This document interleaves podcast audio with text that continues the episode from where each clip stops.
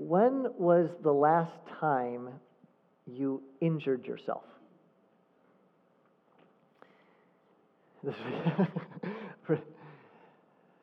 several weeks ago, now actually several years ago, late night talk show host Jimmy Fallon, he seriously injured his ring finger when his wedding band caught the side of a counter after he tripped in his home.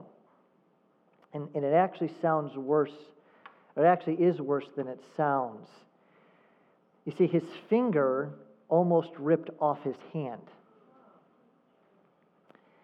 As you can imagine, he was rushed to the emergency room where doctors spent the next six hours in surgery trying to save his finger, which thankfully they did. Fallon then spent the next 10 days in the ICU recovering. And in addition to watching movies and reality TV, he also read some more deep and philosophical books, which he admitted had a profound impact on him. In fact, in the opening monologue of his first show back, Fallon said that those 10 days in the ICU, it afforded him the opportunity to discover what his real purpose in life was. You know what that was? He said his purpose in life was to be on TV. Listen to what he said. He said, This is the meaning of my life. I belong on television. I should be talking to people who are watching, whether they are in an ICU, wherever you are, at home. If anyone is suffering all, this is my job. I'm here to make you laugh. I'm here to make you have a good time. That's my job. That's why I'm here.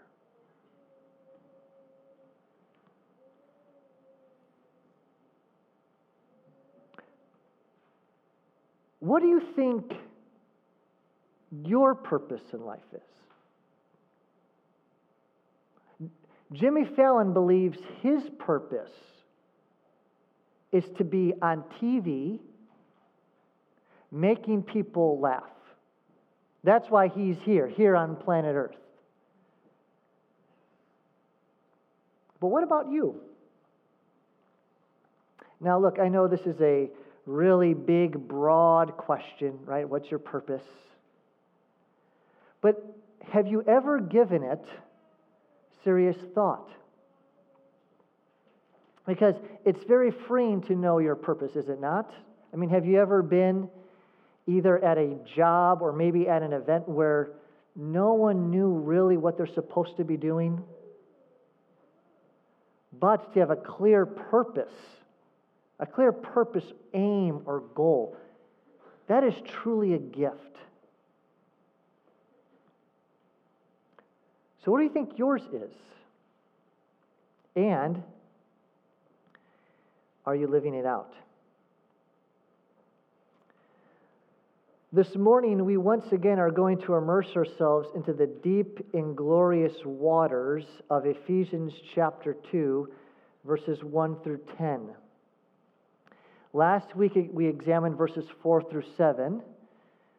The week before, we looked at verses 1 through 3. Today, we're going to give careful attention to Ephesians chapter 2, verses 8 through 10, where the Apostle Paul, I want to argue, he kind of masterfully weaves everything together that he's been saying up until this point in chapter 2. And as we're about to see in these several verses, we also learn the purpose that God has ordained for each and every Christian. And it's my prayer that we would not only know our purpose, but that we would find joy and freedom in living it out. So if you haven't already, please turn with me to Ephesians chapter 2. That's page 976 in that paperback Bible. And follow along with me as I read verses 1 through 10. The Apostle Paul writes this. He says, speaking to Christians, and you were dead in the trespasses and sins in which you once walked, following the course of this world, following the prince of the power of the air, the spirit that is now at work in the sons of disobedience, among whom we all once lived in the passions of our flesh carrying out the desires of the body and the mind, and were by nature children of wrath, like the rest of mankind. Paul is saying this is who we once were apart from Christ. We were dead in our trespasses and sins, we were disobedient, doomed for destruction. And then verse 4 But God, being rich in mercy, because of the great love with which He loved us, even when we were dead in our trespasses, made us alive together with Christ. By grace you have been saved, and raised us up with Him, and seated us with Him in the heavenly places in Christ Jesus. Why? Why did God, in great love, save us? Why did He raise us to new life, seat us in the heavenlies with Christ? Verse 7 so that in the coming ages He might show the immeasurable riches of His grace in kindness towards us in Christ Jesus. Christian, God is saying He has saved us so that for all eternity we would be the recipients of His kindness and grace. And now, verse 8, and this is where we're going to be focusing this morning. Paul writes, For by grace you have been saved through faith. And this is not your own doing, it is the gift of God, not a result of works so that no one may boast. For we are his workmanship, created in Christ Jesus for good works, which God had prepared beforehand that we should walk in them. Amen and amen. This is God's good, good word.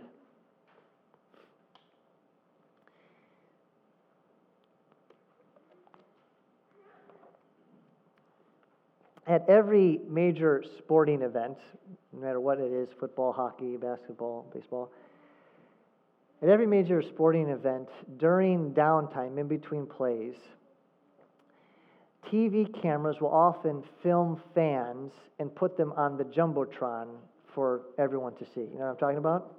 In fact, have you ever been on the Jumbotron at a major sporting event? Anyone? Eh? Okay. A few people? Okay. Yeah, I see, see that hand. Okay. What I love about those moments is watching the expression on the person's face when they realize that they're actually on the Jumbotron. Right? You know what I'm talking about? Most often, it takes the person a little while. That is, they don't immediately realize that what they're looking at is actually themselves. It actually takes them two or three seconds to realize, oh, wait a second, I'm not looking at someone else, I'm looking at me. And once they realize it, what do they often do? They often cheer, get excited, wave, right? Okay? Once it dawns on them that what they're viewing, what they're looking at is themselves, they usually respond with some kind of joy. Well, Christian, when it comes to the jumbotron of God's Word, you know who we are looking at in Ephesians chapter 2? You.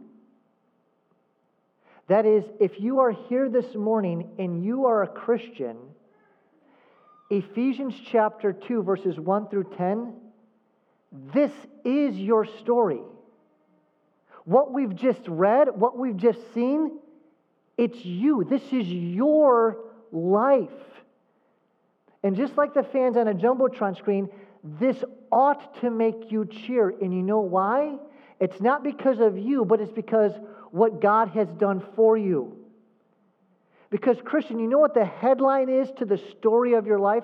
This is true of every Christian. You know what the headline is to the story of your life? It's simply this God made you spiritually alive in Christ.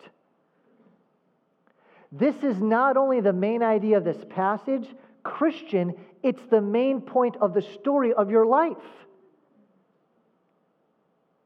Christian, please hear me. The main character in your story is not you. No, it is God. And as Paul makes clear in verses 4 through 5, it is solely because of God and his great love with which he loved you, even when you were dead in your trespasses and sins, that you've been made alive in Jesus Christ. You see, Ephesians chapter 2, verses 1 through 10, especially verses 8 through 10, it is not primarily an evangelistic text. That is, this passage doesn't necessarily tell a lost person how to become a Christian. Rather, it was written to tell the believer how God saved him or her. Ephesians 2 1 through 10, it's the Christian's biography. Faith, this is your story. And what Paul does in these final two verses in 8 and 10 of chapter 2 is he highlights two actions of God's grace in the life of the believer. And what we find in these verses is true of each and every Christian. And there's just two that I want to direct your attention to this morning. And the first is this I want you to notice that based on God's grace, by God's grace, Christian, you've been first gifted with salvation. You've been gifted with salvation. Look again at verses 8 and 9. So, Paul describes our current condition doomed, dead in our trespasses and sins, disobedient, but God made us alive in Christ Jesus. We're seated with Him in the heavenlies. We're going to be the recipients of His kindness and grace for all eternity. And then he says this in verse 8 For by grace you've been saved through faith. And this is not your own doing. It is the gift of God, not a result of works, so that no one may boast.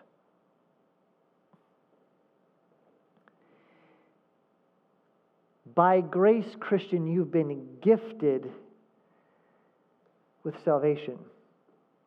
You know, with uh, Christmas just around the corner, my, my email inbox is getting, is getting flooded with promotions from retailers. Anyone else starting to get some of that? The other day, I received an email from a retailer that had this as the subject line. It said this Shop this week and earn a free gift.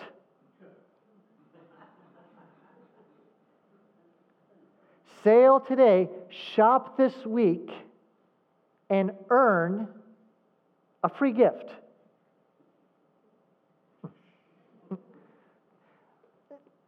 earn a free gift? You don't have to tell them to say that loud, but tell me, think, what makes a gift a gift. Yeah? What makes a gift a gift is that you contribute nothing to it, right? It all comes from the giver. If you contribute to it, it's no longer a gift, it's something you have earned. Notice the word this in verse 8. Paul writes, By grace you have been saved through faith, and this is not of your doing, it is the gift of God. Now, as students of the Bible, we must, must ask what does the this refer to? That is, what precisely is not from us, but a gift from God? Is it faith? Is it grace? Or is it something else?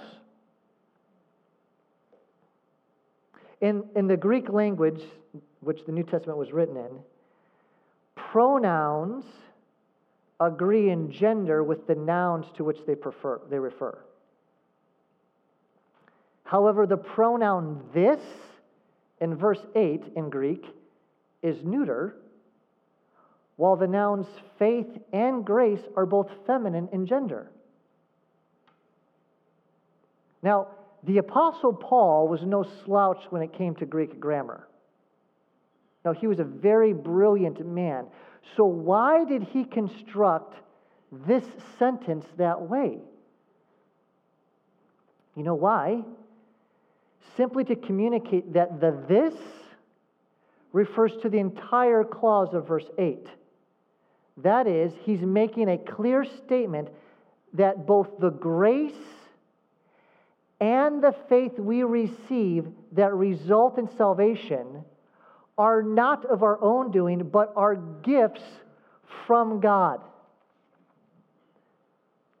Faith, we should never think of salvation as a transaction in which God provides the grace and we provide the faith.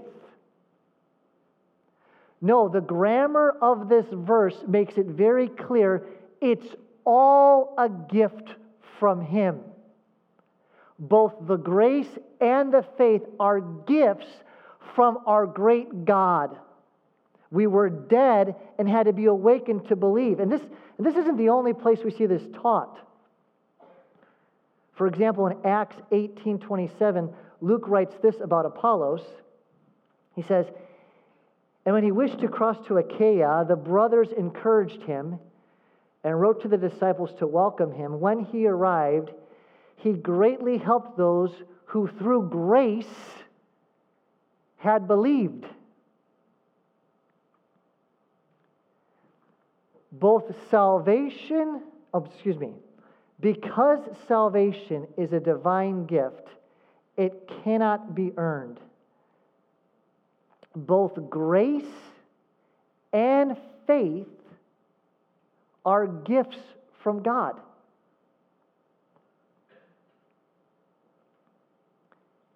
It is not of your own doing. This is why every Sunday, when the children are brought up here and we pray for them, we pray, God, would you grant them the gift of repentance and faith? We just didn't make that up.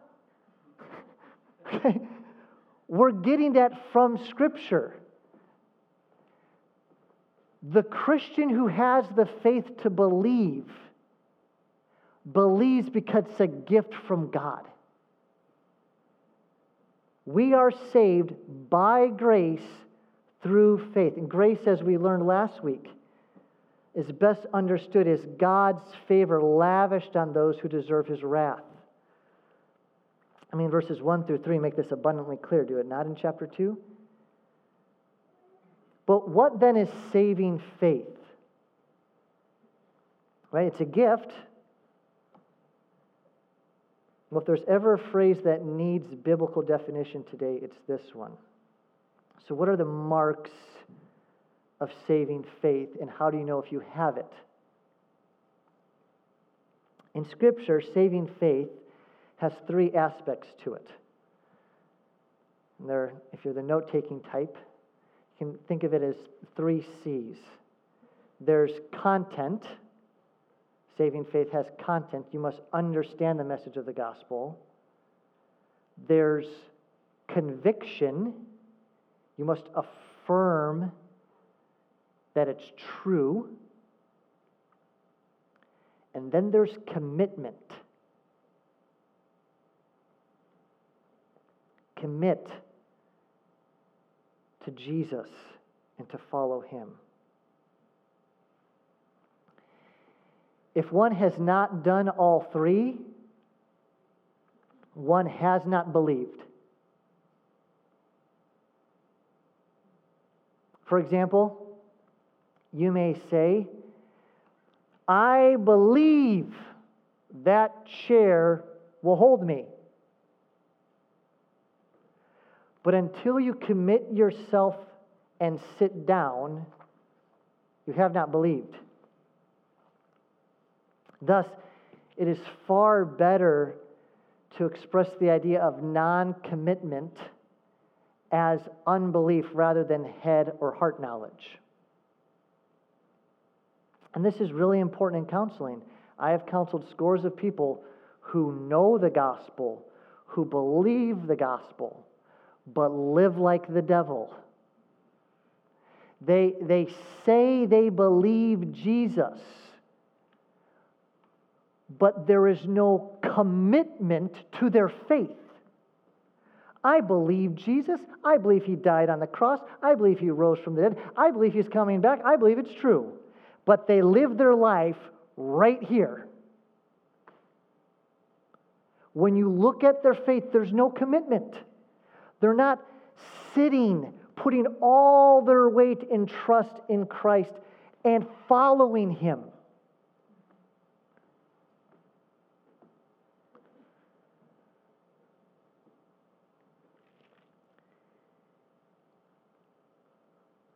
They say they believe Jesus, but there's no commitment to that faith. Friend, is that true of you?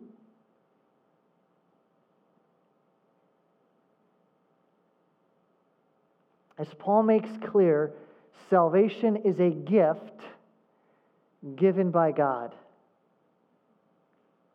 And as the immediate context makes clear, this gift is given to those chapter 1 makes clear he is predestined before the foundation of the world. And what I want you to see, and what is often overlooked, is that there is a divine intention behind this gift. Do you know this? There's, God gives this gift with an intention that it's going to do something in the heart and the life of the believer. You know what that is? It's that we would be humble. Because look at what Paul says. As Paul says, salvation is not by works, so that no one would what? What does it say? Boast. Look, if I shop at that retail store, I can boast that I earned the free gift. Not so with salvation. According to the Bible, the only thing we have ever earned from God is his just wrath for our sin. That's the only thing we've earned, and that's the only thing God owes us. As Romans 6:23 states, "For the wages of sin is death." Christian, the only thing we've earned, the only thing God owes us is judgment for our sin. Can I ask, do you believe that?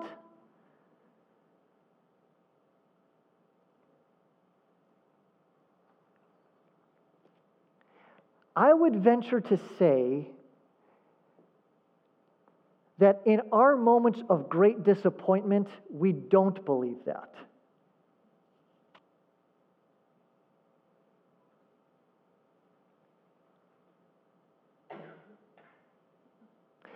Because if I really believed that according to Scripture, what I am owed from God is, is judgment for my sin That's going to dispel the notion that I think that God owes me a spouse who loves me. Or I think that God owes me the lifestyle and job that I've always hoped for. Or that God owes me believing children, or God owes me a house, or God owes me the kind of relationships that I've always longed for.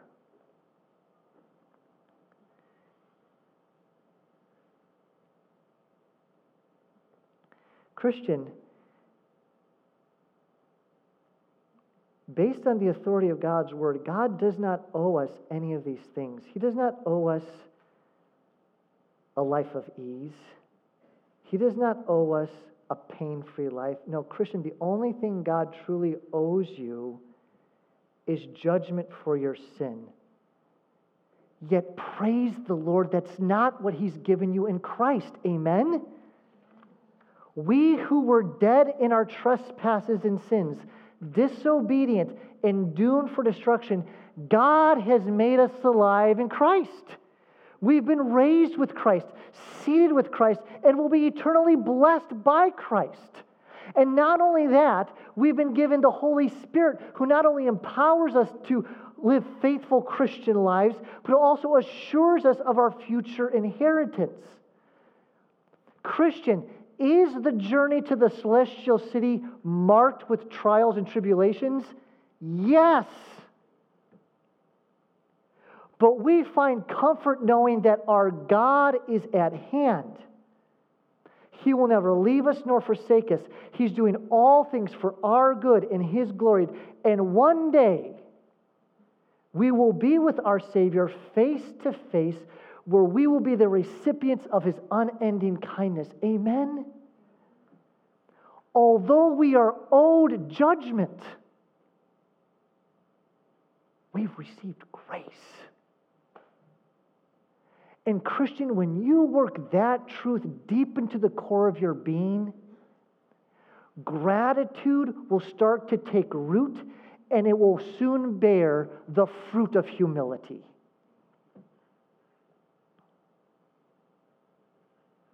When I understand that I'm owed judgment, but I've been shown grace, no longer will I be easily offended. No longer will I feel entitled. No longer will I view myself as a victim and all these people around me are just obstacles that are preventing me from living the life that I want to live. I'm a victim. No, instead, you'll view all of life for what it is a gift. And you'll praise Him for that. Christian, you've been gifted with salvation. Look at what, it says again. For by grace you have been saved through faith. And this, that this refers to the faith and the grace, is not your own doing. It is the gift of God, not a result of works, so that no one may boast. So that, to put it another way, so that you would be humble and joyful as you see of all of the good things that God has given you, chiefly salvation in Jesus Christ. So that's number one. Number two, and there's only two points, you're welcome. By grace, you've also been created for good works. Good works are not the root of salvation, but they are the fruit. Look at now at verse 10. He says, For we are his workmanship, created in Christ Jesus for good works. Here's our purpose,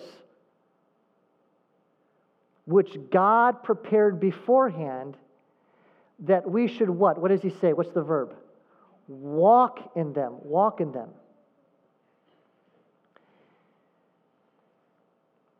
I recently read about a shoplifter. Shoplifter wrote to a department store saying, I've just become a Christian and I can't sleep at night because I feel guilty. So here's the $100 that I owe you. He signed his name and added P.S. If I still can't sleep, I'll send you the rest. now, when Paul speaks that we've been created for good works, this is not what he has in mind. We don't do good works to get some kind of relief or even some kind of partial good weeks. No, we do good works because that's what we've been saved to do. Yesterday, I, I did some shopping at Goodwill. Yes, I shop at Goodwill. And when I walked into the store, there was this phrase that caught my attention, printed in really large letters on the floor when you walk in. And here was the phrase. As you walked in there, the phrase said, purchase with a purpose. It was a slogan purchase with a purpose. And, Christian, that's precisely what God has done with you. He purchased you in Christ Jesus. God redeemed you, as Paul wrote in chapter 1, verse 7. And He did so for a purpose, and that is that you and me, everyone who's a follower of the Lord Jesus Christ, would do good works. In Christ, you've been created to this end. And this isn't the only place we see this thought taught. Consider what Paul writes in Titus 2:14. Referring to Jesus, that's the who, who gave himself for us to redeem us from all lawlessness and to purify for himself a people for his own possession who are what? Zealous for good works. Then a couple verses later in Titus 3 8, he says this. In fact, let's say this together. Ready? This saying is trustworthy, and I want you to insist on these things so that those who have believed in God may be careful to devote themselves to good works. That's you. That's me. Every person who has put their trust in God, in the Lord Jesus Christ, we're to be careful to devote ourselves to good works. Something, something you're devoted to is not something you're just going to eventually get to.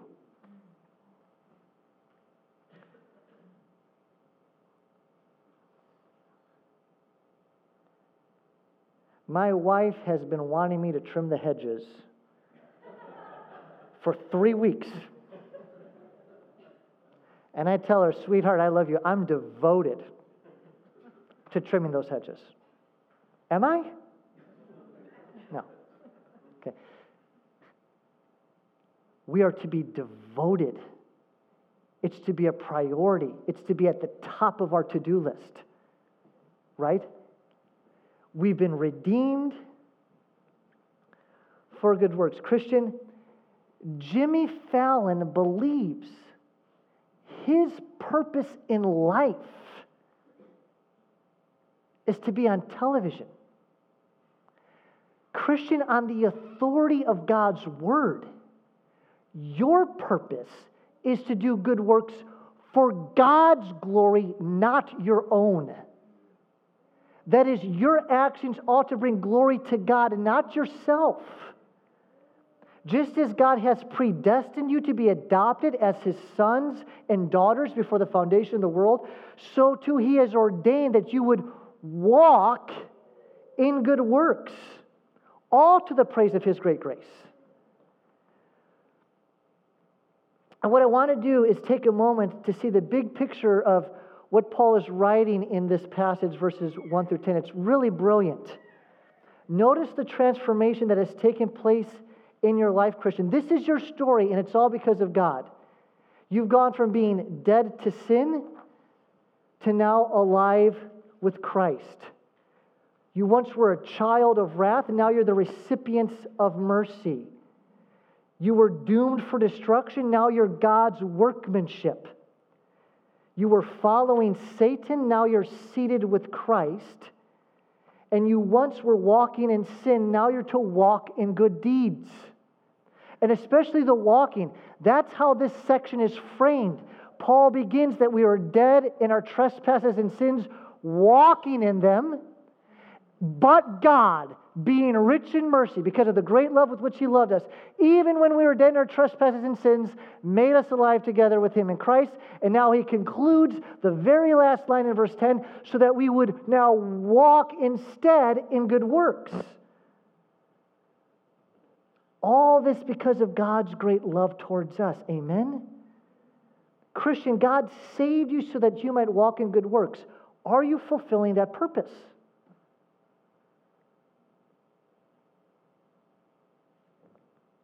So, so what's a good work? Right? Well, I want to just suggest that Paul is going to make this abundantly clear in chapter 4, 5, and 6. In fact, it's going to be really important that when we look at these commands that he gives us in chapters 4, 5, and 6, that we do not forget this. Salvation is a gift. We aren't saved by our good works, but we are saved unto good works. But what is a good work? Well, one good work I would submit to you to consider is trusting the Lord. That is, you trust that His word is true and that He is faithful to His promises. As we're memorizing this month, blessed is the man whose trust is Lord, who trusts in the Lord. A good work would be counting others more significant than yourself. A good work would be forgiving those who sin against you. Be clothing yourself in humility. A good work would be exercising gentleness, patience, and bearing with one another in love. I mean, we, we talk about this frequently, but you could say we could, all the good works should be summed under this one notion of a good work is I'm living for Jesus rather than myself.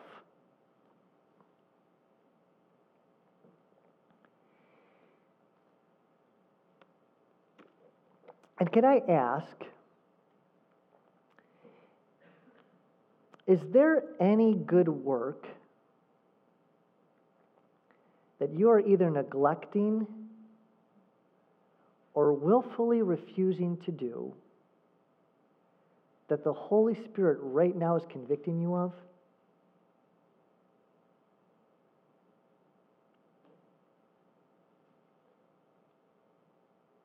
Is God's Spirit at work right now in your heart, Christian, and He is bringing to mind something that you either been negligent of or you're willfully refusing to do?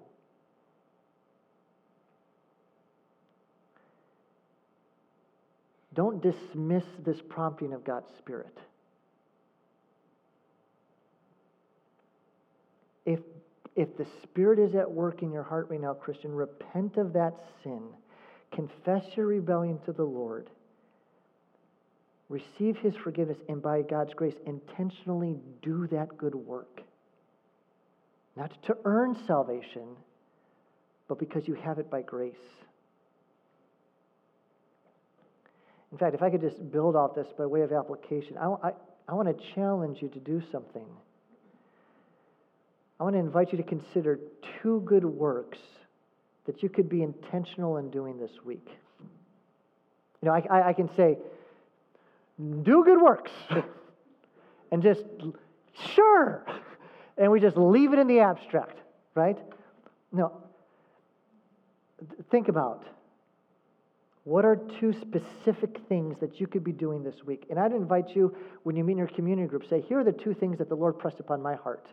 Would you pray for me that I'd be faithful to do it?